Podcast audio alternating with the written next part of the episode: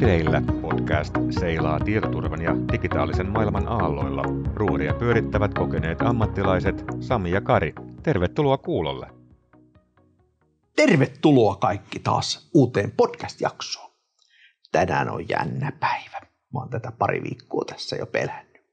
Tänään meillä on täällä TV-stäkin tuttu komea nuori mies. Hän on myös yksi Suomen älykkäimmistä hakkereista. Ja mun pomoni pomo. Benjamin Särkkä, tervetuloa. Kerrohan, kuka sä olet ja mitä sä teet? Ja, joo, nimi, nimi tuossa tuli jo. Tämä oli ehkä, ehkä niin kuin hauskin intro, mitä mulla on hetkeä, hetkeä niin kuin kerrottu. Mä oon, on, on niin kuin tosi monessa mukana. Mä teen tosi paljon kaik, kaikkea.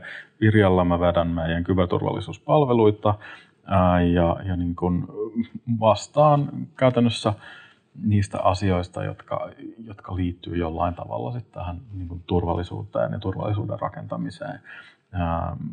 Meillä on aika paljon uusia juttuja tulossa, mitä mä en ihan, ihan, ihan sikana halua vielä, vielä mainostaa, mutta niin kuin muutoksia sen suhteen. Sen lisäksi tosiaan ollut tullut välillä telkkarissa ja radiossa niin kuin hommailtu. Mulla on täydelliset kasvot radioa varten ja, ja sitten tota, ää, erinäköisissä medioissa kirjoittelen tällä hetkellä itse asiassa artikkelia scrolliin ja, ja niin, mä en tiedä, aina kun joku yrittää lokeroida mua, niin se menee väistämättä väärin, koska mä en niin kuin pysy siellä lokeron sisällä tai sitten sit niin kuin, mä teen niin paljon ka- kaikkea muutakin, niin mä oon tosi huono itsekin lokeroimaan itseäni.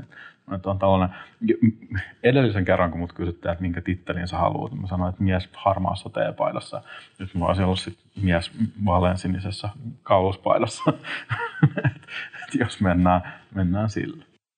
No miten sitten Benjamin, tuo sun nimi on pitkä kuin nälkävuosi. Onko sulla joku lempinimi tai useampi? Miten kamut kutsuu sua? Miten perheenjäsenet kutsuu sua?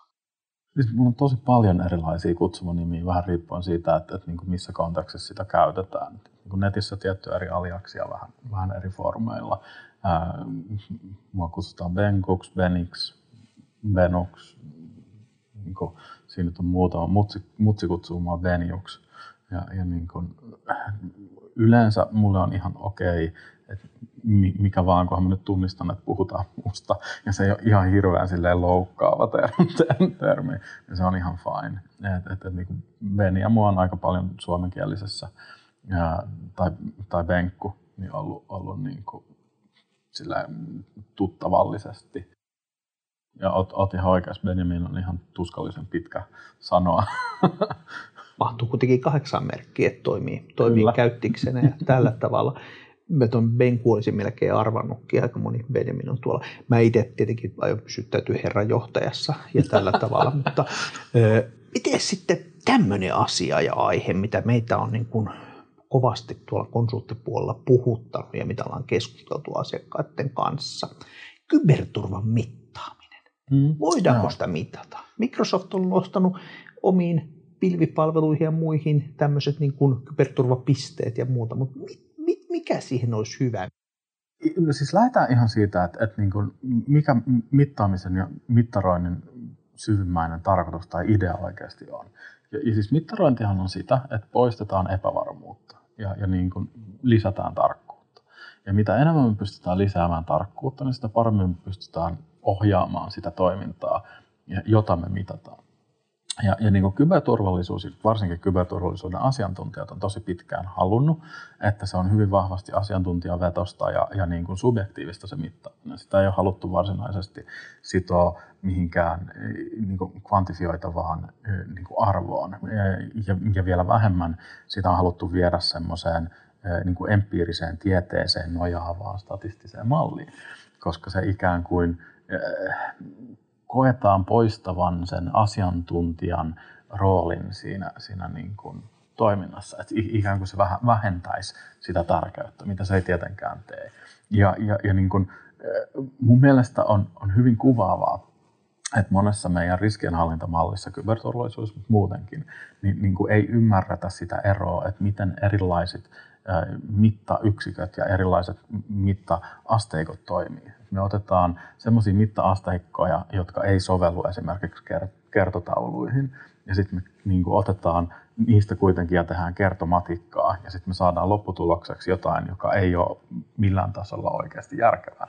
Siis hyvä esimerkki tästä on, että otetaan probability times, times niin kuin impact. Ja nämä, kumpikaan näistä ei ole lineaarisia asteikkoja. Ja, ja, ja niin kuin, jos ne ei ole lineaarisia asteikkoja, niin me ei voi tehdä niihin kertolaskuja, jolloin niin kuin kaikki tällaiset heatmapit, kaikki tämmöiset matriisitaulukot, missä meillä on probability times impact, niin on matemaattisesti epävalidia lopputulosta. Ja silti me nojataan niihin, silti, silti niin kuin me nähdään niitä jatkuvasti ja koko ajan, ja silti me käytetään niitä niin kuin joskus tosi isojenkin hankkeiden päätöksentekoa ja siihen strategisen tiedon ohjaamiseen. Ja, ja niin, niin kun, se on kysymys, että voiko kyberturvallisuutta mitata? Voi. Tällä hetkellä sitä kaiken lisäksi mitataan hyvin vahvasti ehkä väärin, mutta mut se voitaisiin muuttaa siihen, että, että niin rakennettaisiin ne mallit sellaiseen muotoon, e, että me osataan kertoa tiettyyn todennäköisyyteen nojaten, että mikä se on se esim. range jollekin niin kuin tapahtumalle. Ja mun väite on, että se, että me tehdään näin ja ollaan toimittu näin, niin, niin johtuu pitkälti siitä, että ne on ollut liian korkealla tasolla, ne on ollut liian abstraktilla tasolla ne, ne asiat, mitä me ollaan yritetty mitata, ja sitten sen takia niihin on vaan keksitty joku juttu. Ja, ja se joku juttu on ainakin näennäisesti toiminut, mutta mut niin se, että onko se toiminut oikein, niin sitä ei ole sitten koskaan mitattu. Et, et niin tässä on hyvin, hyvin tärkeää ymmärtää se, että toimiva malli mittaa myös aina itseään. Eli, eli niin kuin, ää, jos se malli ei kerro, että kuinka hyvin se malli toimii, niin se ei oikeasti kerro, että onko se edes toimiva malli. Jolloin jos sen mallin pohjalta me tehdään päätöksiä, niin, niin se on niin kuin yhtä hyvä kuin arvaus. Ja, ja joskus arvaus voi olla valistunut arvaus, joskus se voi olla tosi hyvä arvaus, mutta se ei vielä tarkoita, että se on niin kuin se oikea tai fiksu tapa tehdä niitä asioita. Tähän kuulostaa siltä tämä asiantuntijoiden korostaminen, että, että vähän niin kuin tietoturvasta haluttaisiin muodostaa tämmöinen papiston asia, että on tietoturvapapisto kaiken kaikkiaan, koska silloinhan se on vaikeasti arvioitavissa, kun, kun niillä on jotain ylimaallista korkeampaa tietoa. Onko tämmöistä muodostumassa? Et tietoturva oli joskus 90-luvulla, niin se oli osa IT-organisaatiota. Ne oli ne tietoliikennemiesten vieressä se, joka teki, teki firewalleja, mutta nyt kun on irronnut omaksi osioksensa ja, ja tota, sisot nousee johtoryhmiin, niin onko meille syntynyt papisto?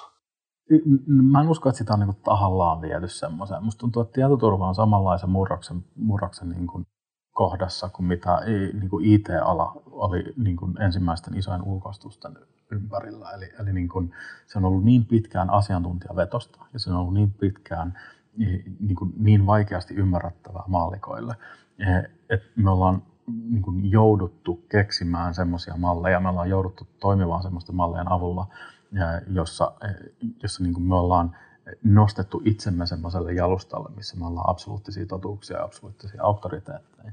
Ja, ja, ja niin kuin, se on johtanut jossain määrin siihen, että niin kuin uudet junnut, jotka tulee alalle, niin ne saattaa ajatella, että ainoa mikä on tärkeää on tietoturvaa.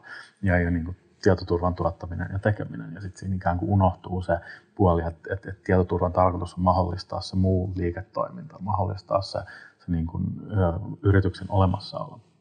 Ja, ja, ja niin kuin sen, sen myötä on, on ehkä vähän hankala lähteä murtamaan näitä ennakkoasetuksia. Ja se, se, että mä sanon, että, että me ollaan samankaltaisessa murroksessa kuin ensimmäisessä IT-ulkoistuksien myötä, niin, niin IT-ala oli silloin, sanotaan 2000-luvun alussa, niin se oli vähän samanlaisessa tilassa. Että se oli semmoinen niin ylikuumentunut, ää, no en halua saa, saa käyttää sanaa kupla, koska turvallisuus ja turvallisuuden tärkeys tulee tulevaisuudessa kasvamaan, Mut, mutta niin kuin, se oli semmoisessa, semmoisessa tilassa, missä tilaaja ei pystynyt arvioimaan tuotetun tuotteen arvoa, koska hänellä ei ollut asiantuntemusta, hänellä ei ollut työkaluja siihen. Ja sitten tuli ekat IT-ulkostukset ja sitten asiakkaat alkoi vaatimaan näitä mittareita. Asiakkaat, alkoi vaatia niin kun tapoja saada selville, että mihin niiden rahat menee ja alkoi vaatimaan niin kuin erinäköisiä niin kuin takuita sillä, sillä niin kuin, että se toiminta on tietyn tyyppistä. Ja niin musta tuntuu, että ensimmäiset isot tietoturvaulkoistukset on ikään kuin tulossa. Semmoiset, missä organisaatiot päättää, että ei ole heidän bisneksensä kannalta oleellista, tuottaa itse sitä turvallisuutta tai pitää omaa turvallisuusorganisaatioa. Se on varmaan edelleen ne sisot johtoryhmissä, siellä on varmaan edelleen ne niin kuin, pieni poliisiporukka vähintään, joka niin kuin miettii sitä, sitä kokonaisuutta, mutta ei välttämättä ole järkevää niin palkkaa sinne omaa forensiikkatiimiä, omaa IR-tiimiä, omaa CSOKkia, niin kuin INE, INE, INE, ja sitten ne siirretään jollekin palvelutuottajalle. Ja sen myötä niin ne tulee myös haluamaan sitä raportointia ja sitä mittaristoa sellaisella tasolla, että ne oikeasti näkee, mihin se raha menee ja, ja niin kuin mitä ne sillä saa, mikä se on se hyöty, mikä se on se ää, epävarmuuden vähentämisfaktori siinä, siinä niin kuin toiminnassa. Ja, ja, ja mä vilpittömästi uskon, että me pystytään rakentamaan semmoisia mittareita ja me pystytään näyttää sellaisella tavalla se, se että et, et niin sun ei tarvi luottaa mun asiantuntemukseen, koska mulla on matemaattinen malli, johon pohjaten me pystytään niin näyttää, näyttää empirialla, että tämä toimii. Ja me pystytään näyttää, että kun me panostetaan tähän kontrolliin, niin me saadaan laskettua tätä potentiaalista tappioa tai saada laskettua tätä potentiaalista downtimea niin X määrä. Ja sitten sit kun me ollaan tehty se investointi, me voidaan tehdä se mittaus uudestaan, kartoitus uudestaan ja sitten todeta, että kuinka lähelle tai kuinka oikein se oli. Oli toki, niin kun, tähän jää edelleen epävarmuutta. 100 prosenttisella varmuudella ei pystytä sanoa mitään, mutta jos päästäisiin vaikka 80 prosenttiseen tai 90 prosenttiseen varmuuteen, niin se olisi aika paljon. Eli ostajan työkalut ja ostajan mahdollisuus kontrolloida sitä, että mitä heille tarjotaan, niin tulee ilmeisesti paranemaan.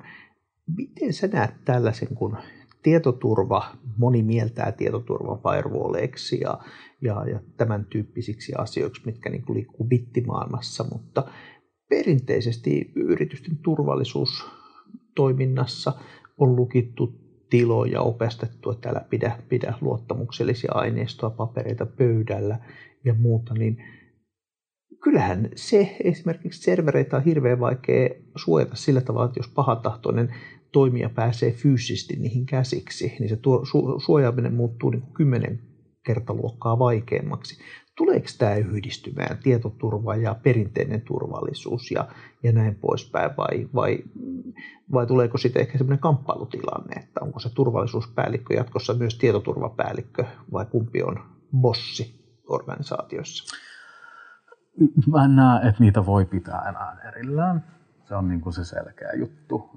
Mä en näe, että, että me voidaan enää kuvitella, että e, e, digitaalinen maailma ja fyysinen maailma olisi jotenkin niin kuin erotettavissa. Me ollaan niin täysin riippuvaisia internetistä niin kuin jokapäiväisessä elämässämme, niin kuin ihan kaikessa liiketoiminnassa. Siis, siis niin kuin ei ole enää olemassa sellaista maailmaa, missä, missä me voidaan ajatella yritysten toimintainfrastruktuuria samalla tavalla kuin 90-luvulla. Siis mä, jos, jos me käännetään tämä tämmöiseksi niin kuin letkautukseksi, niin, niin 2045 on lähempänä kuin 95.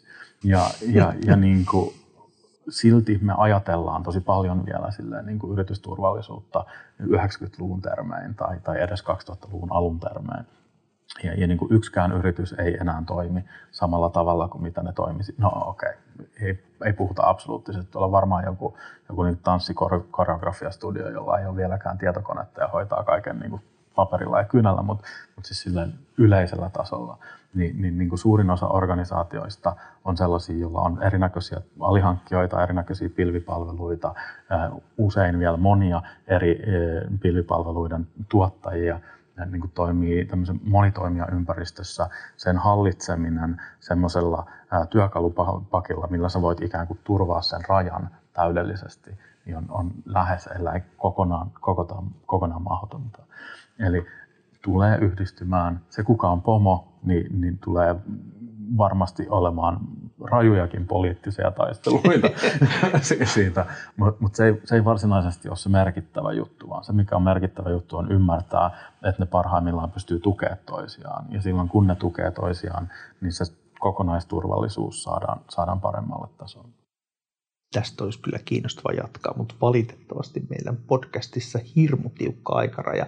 on semmoinen äärimmäisen tiukka tuottajakaksikko. Mä vilpittömästi pelkää heidän, heidän vihojansa, että, että mun on pakko sen verran uskaltautua vielä kysymään viimeinen kysymys, että, mm. että kun sä nyt siirryt Nordeasta tällaiseen toiseen globaaliin jättiläiseen kuin Virja, niin, niin miten, miten sä näet tämän, tämän että, että kun pieni kokoluokkaeroja varmaan on ja muuta, niin, niin uskotko sopeutuvasi vai, vai oletko sä tottunut omaan esikunta kuntayksikköön ja, ja näin poispäin. Se on vähän niin kuin siirtyisit niin kuin Everstin paikalta joukkueenjohtajaksi.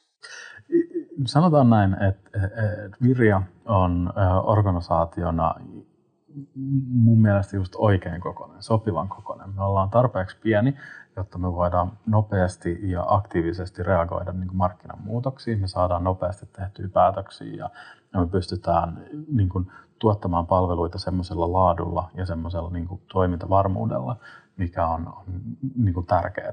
Ja, mutta samaan aikaan Virjo on tarpeeksi iso, jotta ää, niin kuin täällä on sopiva määrä tukiorganisaatioa, täällä ei niin kuin, kaikkea tarvitse tehdä itse. Eli tekijöitä on tarpeeksi, jotta se niin kuin, on, on niin kuin, kivaa se kivaa se tekeminen.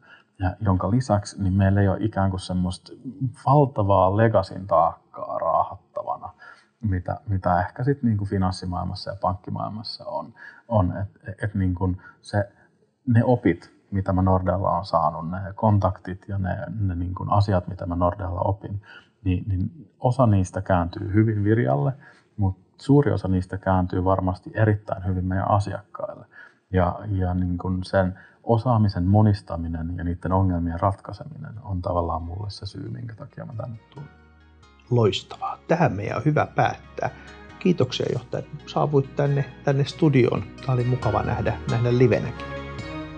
Kiitos.